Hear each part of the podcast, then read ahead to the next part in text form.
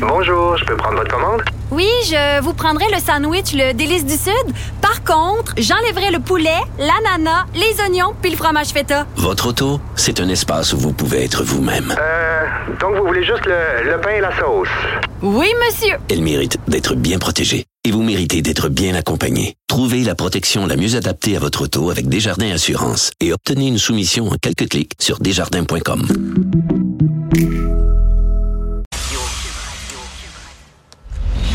Salut Richard. Salut Jean-François.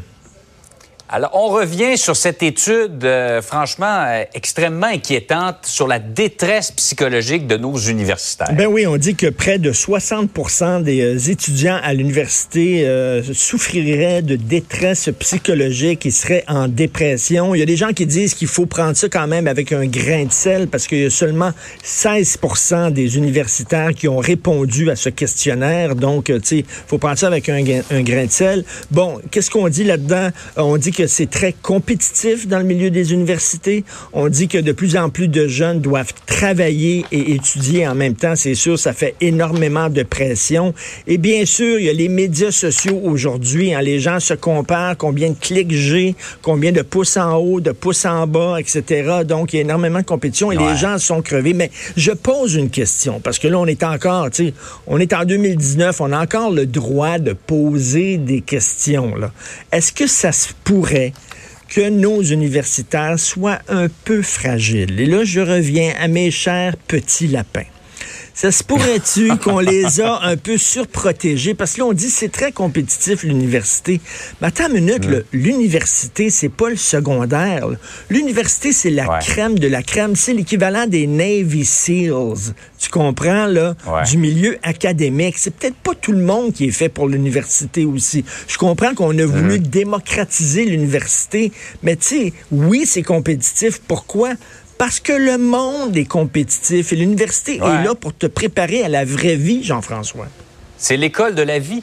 C'est l'école de la vie, c'est pas là pour te protéger. Puis là, tu sors de l'université, tu arrives dans la vraie vie, puis tu dis, oh mon Dieu, tu sais, je suis pas outillé, je suis pas équipé. C'est là pour t'équiper. Et le monde du travail, ben, je suis désolé, mais il est extrêmement compétitif. Le monde, là, à l'extérieur de l'université, ce n'est pas une belle prairie avec euh, des, euh, des petites pouliches euh, pastels et etc. Là, c'est une jungle. Il faut préparer les gens. Et là, on dit Décidément, t'es dans l'image animalière ce matin, les petits lapins et les pouliches. les petits lapins, les pouliches et les licornes. Faut pas oublier les licornes.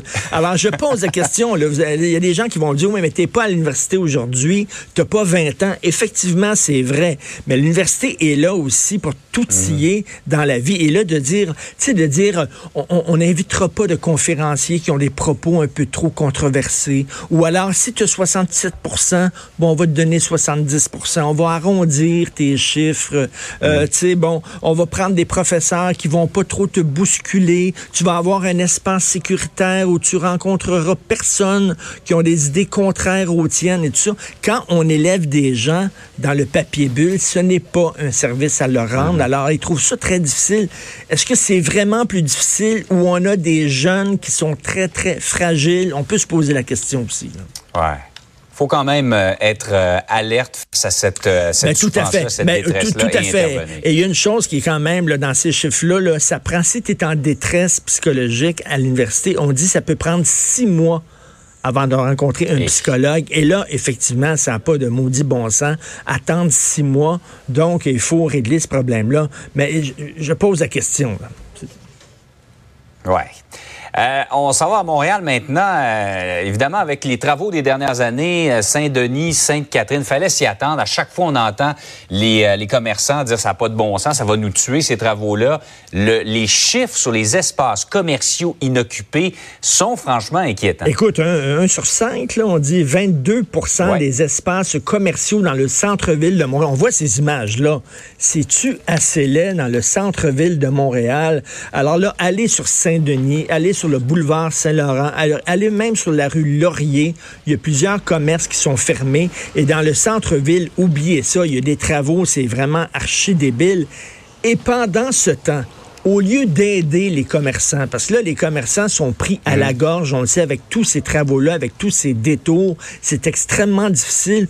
Au lieu de les aider, au lieu de leur donner une pause, au lieu de, les, de leur tendre la main, on les taxe au maximum. On a vu cette semaine, les commerçants à Montréal sont les plus taxés au pays. Alors, non seulement il y a des travaux, on ouvre des rues, on ferme des rues, on rouvre des rues, on referme des rues, mais là, en plus, ils sont les plus taxés au pays. Fait que là, tu arrives avec un commerçant, il est déjà à terre, là, il a de la difficulté à respirer. Puis là, la ville de Montréal arrive, lui met le pied littéralement sur la tête et l'enfonce dans la boîte encore plus. Je trouve qu'on devrait, au contraire, permettre, on leur met des bâtons dans les roues. Et quand tu vois les deux, c'est le pire des deux mondes, des travaux partout, plus des taxes hyper élevé. Après ça, on se demande comment ça se... parfaite. Mais c'est la tempête parfaite. Et là, les gens, écoute, ceux qui vont aller euh, magasiner, ceux qui veulent faire du shopping, ils vont aller à Montréal, sur la rive sud au 10-30, sur la rive nord au euh, Carrefour mm. Laval, ils vont aller au promenade Saint-Bruno, ils vont aller, ils vont quitter le centre-ville, ils sont en train de crever et on les taxe, s'il vous plaît, à la ville de Montréal, donnez un break, comme on dit en bon anglais, aux commerçants. Ils sont vraiment en train d'étouffer, la bouche ouverte. Richard, je te laisse à tes petits lapins. Mes petits lapins qui sont tout gentils, mes petites pouliches pastel. Bonne journée. Salut. Salut. Bonne journée.